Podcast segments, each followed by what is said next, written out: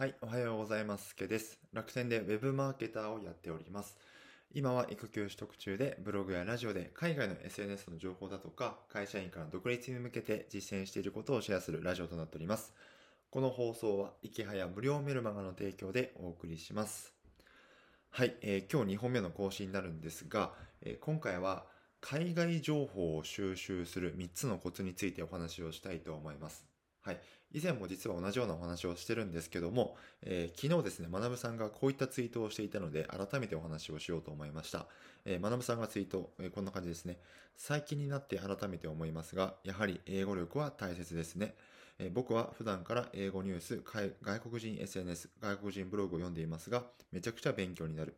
基本的に日本よりクオリティが高いので、方向性に迷ったら世界トップ層を真似したら解決です。英語学習の金銭リターンは巨大というツイートですね。はい。で、えっと、これはですね、僕も、えっと、ちょっとリツイートはさせていただいたんですけども、えっと、僕、去年の9月から海外の情報発信っていうものを始めて、えー、約半年間ぐらいでフォロワーを1300人ぐらい伸ばすことができたんですよね。なので、えっと、もちろん、えー、お金を稼ぐって意味でもそうですし、えー SNS でフォロワーを伸ばすためにも海外情報とか英語力ってのはすごい有効になるなと思います。なので、えっと、もし皆さんがこれからフォロワーを伸ばしていきたいということであれば、海外情報とかは結構有効になるので、自分がどういうふうに情報を集めているのかについて皆さんにシェアをさせていただきたいなと思います。まあ、海外情報に限らず、情報発信をやられている方もぜひ参考にしてみてください。えー、海外情報を収集する3つのコツ。先に3つ言っておくと、1つ目、特定のメディアを毎朝チェックする。2つ目、Google アラートで情報収集の仕組み化をする。3つ目、Twitter で海外インフルエンサーをフォローするということですね。まあ、これを聞けばそれはそうだろうって話かもしれないので、えー、特におすすめのメディアとか、どういうふうに海外インフルエンサーを見つけたらいいのかっていうことも合わせてお話をしたいと思います。はい。えー、まず一つ目、特定のメディアを毎日チェックするなんですけども、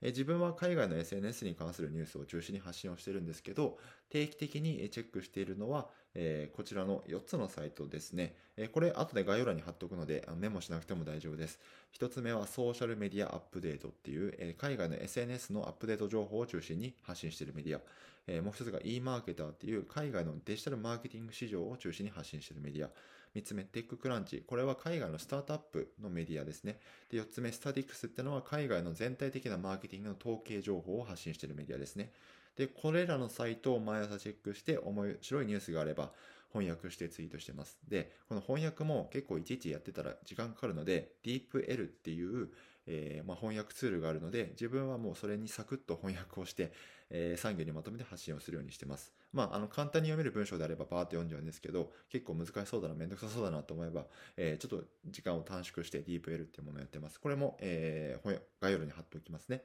はい。これ一つ目、えー、特定のメディアを毎日チェックする。うん。で、二つ目、Google アラートで情報収集の仕組み化ですね。これもすでに使ってるかも、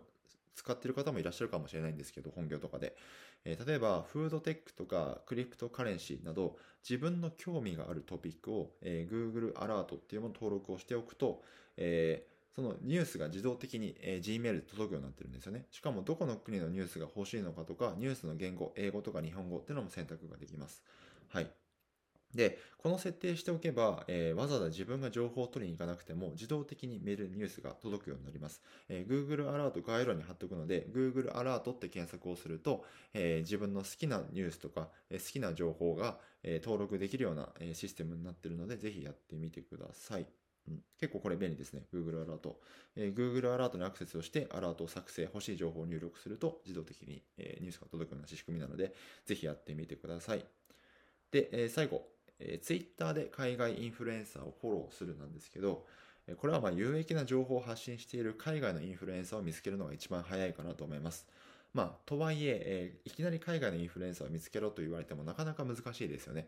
えー、じゃあどうすればいいのか。これはですね、結論、皆さんがこの人有益な情報を発信しているなというアカウントが少なくとも1つとか2つはあると思います。はい。で、その人がどんなところから情報を得ているのかってことを調べてみましょう。もちろん本人に直接聞くのが一番早いんですが、そうでもないケースが多いと思います。えー、そんな時に使えるのが、えー、これいつも読み方迷うんですけど、Fortify っていうのが WHOTWI っていう、えーアプリがあります。えー自分はですね、哲郎宮武さんっていう、えーまあ、テッククランチの記事とか書いてる方を、えーフォローしてるんですけど、例えばこの哲郎宮武さんがフォローしているアカウントを、えーこの Fortify っていう、えーものに、えーえーなんだろうアカウント名を入力すると分析をすることができるんですね。その人がどういうところと、えー頻繁にやり取りをしているのかとかっていうのをグラフで見ることができるんですけど、まあ、その人が、えーフォローしているとか、やり取りが多いところを、えーフォロー、順番にフォローして、えーその人から情報を得るように自分はしてます。はい。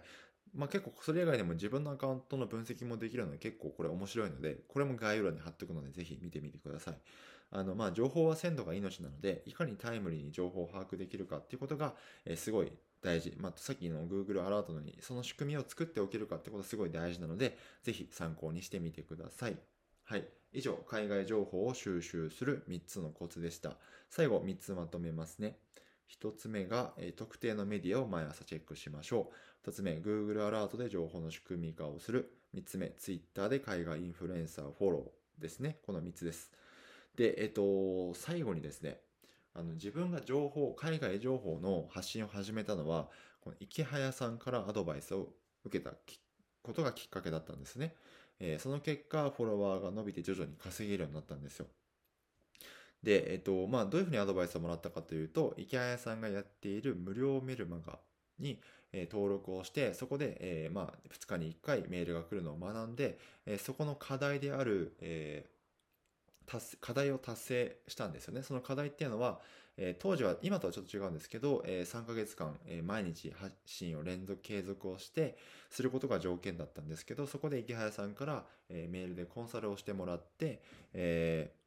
海外情報を発信した方がいいです。マーケターであれば、えー海外のマーケティング情報を発信した方がいいですっていうアドバイスをもらって、実際にフォロワーを伸ばすことができたんですよね。なので、えっ、と、ぜひ皆さんにも、これを聞いているいただいている皆さんも、ぜひこの池早さんの、えーメルマガ講座に登録をして、えーアドバイスをもらうとですね、自分なりの発信方法とか、えー自分なりの伸ばし方とか、自分なりの稼ぎ方っていうのがはっきりしてくると思うので、ぜひ、えー登録してみるといいかなと思います。Twitter 始めてなかなかフォロワーが伸びずに悩んでいる方も、えーまずこの池早さんのメルマガに登録をして、あの登録をして2日に1回、えーメールが届くだけで結構やる気が出たりするので、えーぜひすごいおすすめなので登録してみてください。あの概要欄にこの、えー池早さんの無料メルマガの登録も、えーリンクとして貼っておくので見てみてください。はい。ということで今日は海外情報を収集する3つのコツについてお話をさせていただきました。今日もコツコツと頑張っていきましょう。すけでした。